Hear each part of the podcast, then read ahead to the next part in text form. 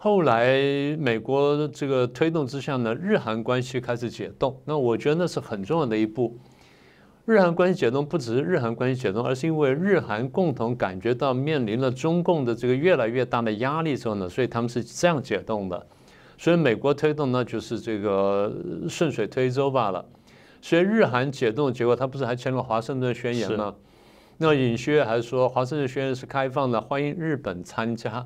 他这样讲话的时候，我觉得中共吓死了，因为中共看见什么？中共看就是美日韩可能成为同盟。是。我倒不认为说美日韩同盟这么快会形成，因为它无端端会增加压力。但是美日韩同盟要不要形成，或者至少改善到这一步的时候呢？他就告诉你，你如果中共再这个样子再顽皮下去的话，你再嚣张下去的话，那美日韩同盟大概就要成就要形成。所以美日韩同盟形成不形成，在不在我们三方的主观意志，而在说你的表现给我们的这种感受。